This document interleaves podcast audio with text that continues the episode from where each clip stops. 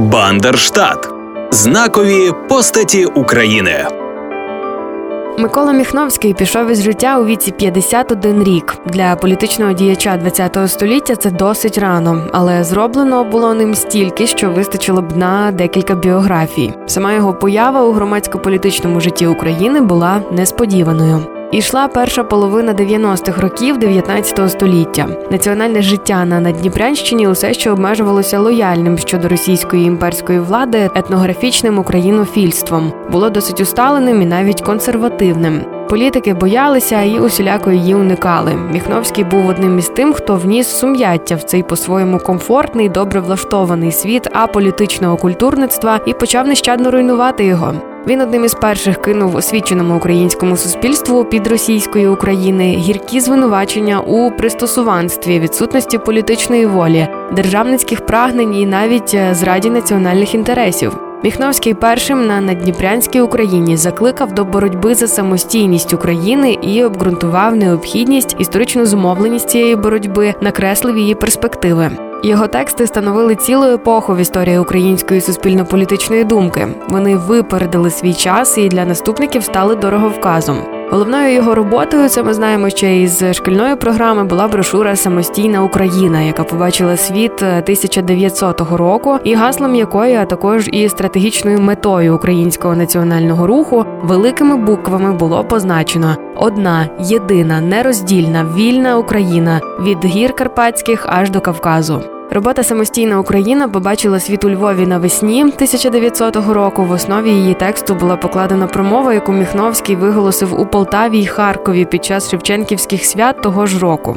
Самостійна Україна стала своєрідною програмою для революційної української партії, одним із засновників якої був Міхновський. На початку цього твору йшлося про те, що кінець 19-го, початок 20-го століття є часом визволення націй, а свобода, духовний розвиток людини, її матеріальне благополуччя можливі лише у національній державі.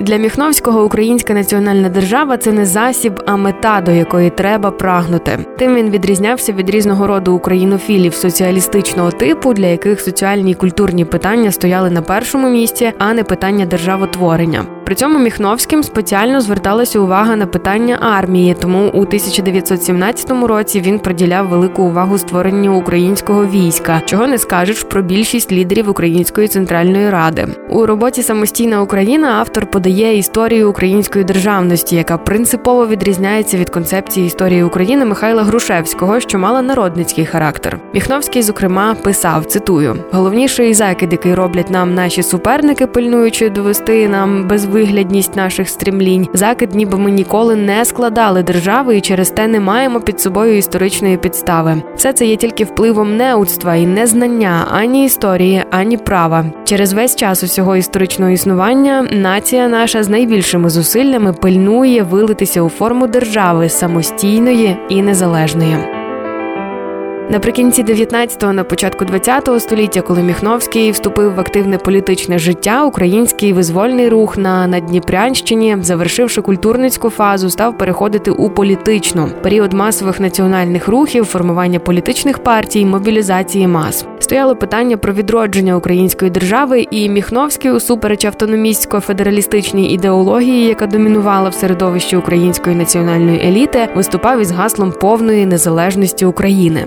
Він виявився ініціатором або був безпосередньо причетним до багатьох ініціатив українського визвольного руху кінця 19-го, початку 20-го століття і назавжди увійшов в історію України. Але його долю важко назвати щасливою. Йому доводилося робити те, що активною більшістю українського соціокультурного та політичного середовища не сприймалося. Майже усе своє життя Міхновський був приречений йти проти течії. Робив це гаряче, безкомпромісно, настійно. Відрізнявся непоступливим Своїм впертим характером здобув стійку репутацію складної людини, із якою опонентам важко було спілкуватися. Багато разів був розкритикований, осміяний, відторгнутий. Надзвичайна цілісність його натури звужувала коло друзів. Близькими ставали лише ті, хто повністю поділяв його політичні погляди. Кохав і був коханим, але не зумів створити сім'ю. Але, попри усе, Микола Міхновський вважав, що у житті йому поталанило, і для цього також були підстави. У розмові, яка відбувалася на схилі його років на Кубані, Міхновський сказав.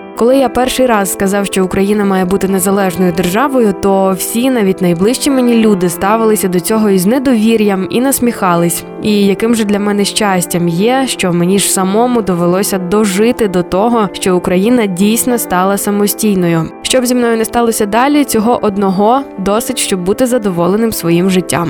Після встановлення більшовицької влади він деякий час продовжував жити на Кубані, а 1924 року повернувся до Києва, де його одразу ж заарештували органи ГПУ. Його розчаруванню просто не було меж. Далі цитую: ворожі до українства, численні елементи і свої ж таки обивателі малороси, скептично байдужі до національних прагнень українського народу, створювали те глинясто болотисте тло, на якому не знаходили ґрунту вияви міцної національної енергії. Так описав київські місяці життя Миколи Міхновського його колега по педагогічному технікуму Микола Марченко. 3 травня 1924 року Миколу Міхновського знайшли повішеним у саду садиби його друга Володимира Шемета. У передсмертній записці було таке: ніж вони мене краще я сам себе.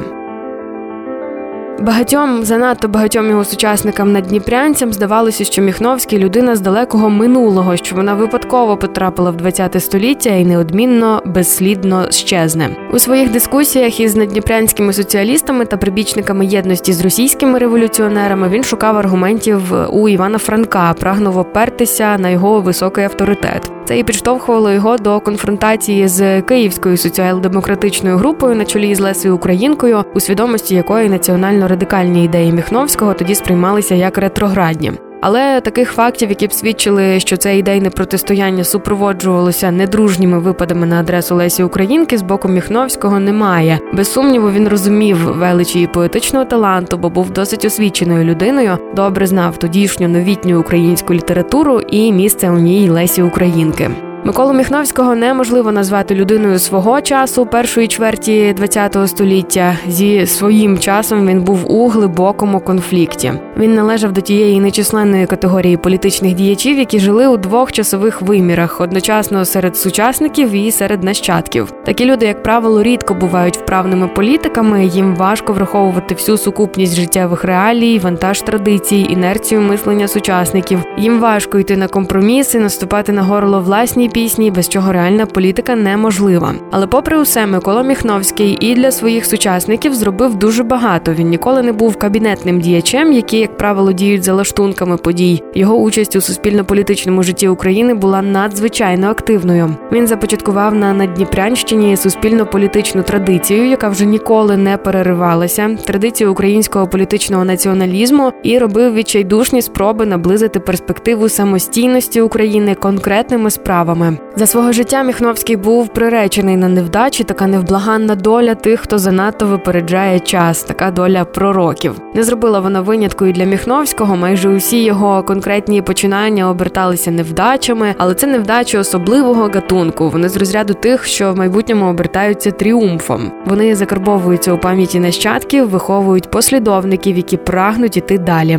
Без провалів і поразок самостійників першої чверті ХХ століття не було б державної незалежності сучасної України. Політичні опоненти і противники приписували Міхновському серйозні помилки, серед яких головна схильність до націонал-шовінізму, людиноненависницької ідеології, політичної реакції. Говорили, що всі його думки і починання суперечать європейським стандартам ХХ століття. Один із цих безмовних стандартів пріоритет прав окремої особи перед правами цілої нації. Але особливість Міхновського в тому, що він взагалі не орієнтувався на зовнішні умоглядні стандарти, особливо ті, що склалися у відносно сприятливих умовах західної. Західної Європи, народи якої сотні років розвивалися в умовах державної незалежності і давно пережили період національних революцій. У нього був один орієнтир знедолена Україна, її зрабований народ, його поставлене під сумнів майбутнє. Він був упевнений, що в умовах, подібних до тих, в яких опинилася Україна, йтися має не про верховенство прав людини над правами нації, адже поняття народ, нація не гола абстракція. Народ це сукупність особистостей. Існування народу неодмінна умова розвитку цієї особистості.